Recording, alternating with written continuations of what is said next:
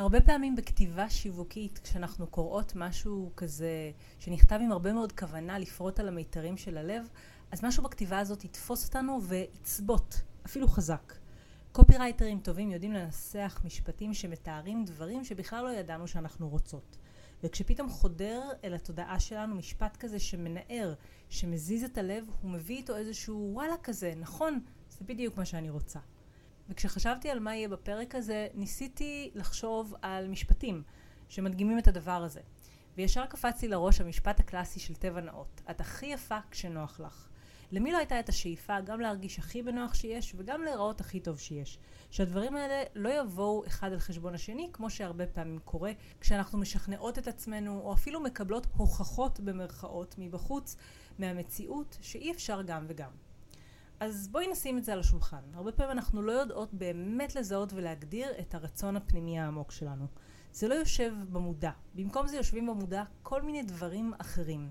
נגיד הרצון לשפע כלכלי, להרוויח יותר. זו דוגמה קלאסית לרצון שבעצם מעיד ויושב על רצונות אחרים. אין דבר כזה לרצות כסף בשביל כסף. אני תמיד רוצה כסף בגלל מה שאני מניחה שהקיום של הכסף הזה יביא אל החיים שלי.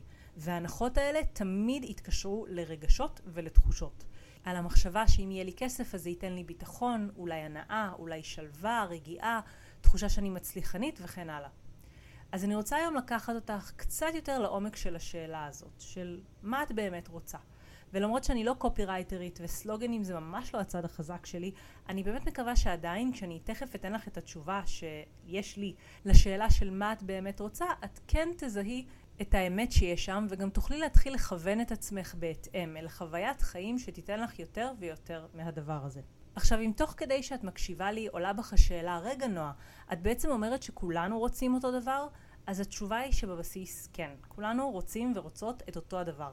יש לנו דרכים אחרות להגיע אל הדבר הזה ולכל אחד ואחת יש תפיסות אחרות ומגבלות אחרות שהופכות את הרצון הזה למשהו שהוא הרבה פעמים לא טריוויאלי להגשמה. וגם מוכרים לנו אין ספור דברים ואנחנו קונים מבלי לזהות שזו המטרה של הקנייה והמוטיבציה שלנו לפעולה. אבל בסופו של דבר הדבר שבאמת כולם כולם רוצים הוא אותו דבר. אז מה זה הדבר הזה ולמה המודעות אליו הולכת לפתוח לך פתח ענק והזדמנות לחיות חיים עם הרבה יותר הגשמה של כל מה שאת רוצה. זה הנושא של הפרק, פתיח קצר ואנחנו מתחילות. היי, אתן מאזינות לפודקאסט קפיצה קוונטית, ואני נועה גורן, המנחה של הפודקאסט הזה. אני חוקרת את חוק המשיכה ועולם זימון המציאות משנת 2003, ומלווה נשים ליצירת חיים של שפע, הצלחה, אהבה והגשמת חלומות בעזרת כלים אנרגטיים ותודעתיים. אם את רוצה לקחת את החיים שלך קדימה ולמעלה ולקבל כלים, ידע ותובנות שיקדמו אותך בדרך שלך, אז הגעת למקום הנכון. בפודקאסט הזה אנחנו נדבר על מה באת לעשות פה בעולם הזה, מה הולך ליצור לך את חיי השפע והשגשוג שאת מבקשת לעצמך, מה מעכב הגשמה והצלחה, ומה יכול לייצר קפיצות קוונטיות, אותם שינויי מציאות מהירים שמרגישים כמו קסם אמיתי כשהם קורים. מוכנה? אנחנו מתחילות. אני לא מאלו שאוהבים להחזיק אנשים במתח. אז אם תהית מה זה הדבר הזה שכולנו כולנו רוצים, ומנסים להגיע אליו בכל מיני דרכים, מבלי בכלל להבין שזו המטרה שלנו, זה שיהיה לנו נעים בנשמה. להרגיש טוב, בקיצור. אנחנו מסתובבים פה בעידן המודרני, הרבה מאיתנו, במשך תקופות ארוכות, מבלי שנעים לנו. עם המון המון סיפורים על מה צריך לקרות ומה צריך להשתנות בשביל שיהיה לנו נעים. נעים עם המחשבות שלנו, נעים עם הגוף שלנו, נעים עם מה שיש ברגע הזה. וחוסר הנעימות הזאת הוא הרבה פעמים די הסטנדרט והוא דוחף אותנו לא מעט ללנסות לשנות את העטיפה החיצונית. את תנאי החיים שהרבה פעמים נתפסים כסיבה העיקרית, אולי אפילו הסיבה היחידה שלא נעים. ובלא מעט מקרים אנחנו נהיה מוכנים לשלם המון כסף ולעשות שמיניות באוויר בשביל לייצר את הנעים הזה. אבל האמת היא שאם נשים בפוקוס את המטרה, את נעים, אנחנו נחסוך הרבה מאוד זמן והרבה מאוד כסף על ניסיונות להשיג את הנעים באמצעות תנאים חיצוניים. אז רגע לפני שאנחנו ממשיכות, זמן לגילוי נאות. הרבה מאוד מהדברים שאני מלמדת, מהדברים שיצרו עבורי הצלחות מופלאות, הם במסגרת של ידע שאני יודעת אותו, יודעת להשתמש בו. אבל זה לא ידע שהפך, או עדיין לא הפך, להיות חלק ממי שאני. אם ניקח לדוגמה נהיגה או לרכב על אופניים, זה חלק ממני. זה לא משהו שאני צריכה באופן מודע לשלוף מהמקום שבו הוא מאוחסן בזיכרון. זה קורה באוטומט. אבל במסע התודעתי שאני עברתי, אחד הדברים שכן הפכו לאוטומט זה לחוות את התחושה הזאת של נעים בנשמה כחלק מהסטנדרט שלי. אני לא מדברת על המקרים שבהם נעים לך כי מישהו החמיא לך, או בדיוק קיבלת העלאה, או את עכשיו בחופשה אקזוטית וזה עושה לך סופר נעים מבפנים. הנעים הזה הוא מהסוג שלא נשאר, שלא נדבק.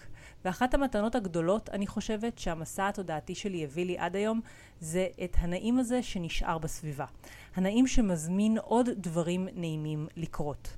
ואני לא מתכוונת לזה שתמיד נעים לי. דברים בהחלט יכולים להוציא אותי מאיזון ולעשות לי מאוד לא נעים. אבל מצב הבסיס, נקודת המוצא שאליה אני חוזרת, זה נעים.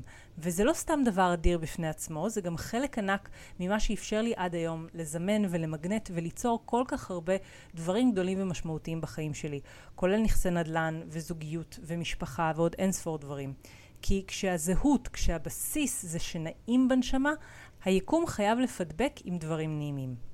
ומהסיבה הזאת אני טוענת שאם את תסכימי לשים בפרונט, לקבוע לך כמטרה את זה שיהיה לך נעים בנשמה, כמו שאת, ובתנאי החיים שלך כמו שהם עכשיו, את תפתחי פתח להמון המון טוב להיכנס. כי נעים מושך נעים, וכל דבר שאנחנו רוצות חייב להתחיל מבפנים. זו לא קלישאה, זה פשוט ככה. אז אם השתכנעת ואת רוצה באמת להבין מה את יכולה לעשות כדי לייצר את הנעים הזה שאני מדברת עליו, אז הנקודה שבה את יכולה להתחיל היא במה שיוצר לך את הלא נעים מלכתחילה. והמקום הראשון שממנו מגיע לא נעים זה המקרה של לא נעים לי כי אני לא איפה שאני צריכה להיות. יש איזשהו פער בין איפה שאני לאיפה שאני חושבת שאני אמורה להיות. לפעמים זה הסיפור של בגיל שלי אני צריכה להיות כבר במקום אחר, או עם זוגיות, או עם ילדים, או עם בית, או עם הכנסה מסוימת. לפעמים זה סיפורים אחרים לגמרי. אבל המקום הזה שבו מרגישים לא טוב לגבי ההישגים שלך, זה משהו שמעבר לזה שהוא עושה מאוד מאוד לא נעים בנשמה, זה גם הרבה פעמים מקבע את חוסר ההישגים. הרווקות המאוחרת, או המינוס בחשבון, או הלגור תמיד בבית שהוא פשרה ולא פשרה טובה במיוחד, כל אלו הרבה פעמים מתקיימים בחיים שלנו כי זה הסטנדרט, כי זה מה שנראה לנו טבעי והגיוני. לפעמים זה יכול גם להרגיש כמו זה מה שמגיע לי, לא מגיע לי יותר טוב מזה. או לא עשיתי מספיק בשביל להרוויח משהו טוב יותר. והמחשבה הזאת בפני עצמה, עוד לפני שנדבר על מה שהיא מייצרת או ממגנטת, המחשבה הזאת בפני עצמה היא לא נעימה. ואחת ההנחות שאני מאוד מאוד אוהבת לעבוד איתה זה שאם משהו קורה בחיים שלך אז את יכולה להיות בטוחה במאה אחוז שיש משהו טוב במה שקרה עבורך. ואני מתכוונת למשהו ממש טוב. משהו שיעזור לך לצמוח, אה, לגדול, להגיע יותר קרוב לאן שאת מכוונת או אפילו למקום יותר גבוה ויותר טוב מאיפה שרצית. אני מסתכלת על זה כמו על פיטר פן, בגרסה של הסיפור שאומרת שבשביל לעוף צריך לחשוב מחשבות טובות. הכלל אומר שלא משנה מה קורה, את תמיד יכולה לעוף. תמיד יש איפשהו מחשבה טובה לחשוב אותה, שתרים אותך אנרגטית. זה חלק ענק מהעבודה שאני עושה עם אנשים שמגיעות אליי. והבעיה שהרבה פעמים אנחנו מרגילות את ה mind דווקא להתמקד במחשבות שמורידות, השליליות, אלו שעושות לנו פחות טוב. עכשיו, כשבאמת נופל האסימון ואת מבינה שגם אם את לא חושבת מחשבה חיובית ומרימה ברגע זה ממש, עדיין קיימת מציאות, יש אלטרנטיבה, יש איפשהו מחשבה חיובית לחשוב אותה, זה יוצר שינוי מאוד מאוד עמוק. ממש כמו הידיעה שיש לך בית ומיטה נוחה לחזור אליהם בערב, אפילו אם את לא רואה אותם ברגע זה ממש, אפילו אם אין לך שום דרך לדעת שהבית והמיטה בכלל עדיין שם, כי אולי חס וחלילה קרה משהו מאז שיצאת מהבית. זו דוגמה קיצונית, אבל היא באה להמחיש עד כמה אנחנו מסתמכות ומגיבות רגשית לכל מיני דברים שהם לא בהכרח האמת, ודווקא משהו אמיתי, כמו הידיעה שתמיד, אבל תמיד יש מחשבה חיובית שאפשר לחשוב אותה, דווקא זה הרבה פעמים לא ישפיע עלינו, לא יעזור לנו להרגיש טוב יותר. אוקיי, עוד פער שמייצר תחושה מאוד מאוד עמוקה של לא נעים בהרבה מקרים, זה הפער שנדמה שיש בין מי שאני למי שאני אמורה להיות. אני אולי אמורה להיות חכמה יותר, טובה יותר, רגועה יותר, ובכל פעם שקורה משהו שמוכיח לי שאני לא לפי האידיאל הזה שיצרתי לעצמי, אני מרגישה לא טוב, כי זה לא בסדר, כי אני לא כמו שנראה לי שצריך להיות. זה ממש מתכון מושלם לזה שלא יהיה נעים בנשמה. עכשיו יש פה משהו פילוסופי בעצם, לזהות שמה שיש, שכל מה שקורה הוא מדויק.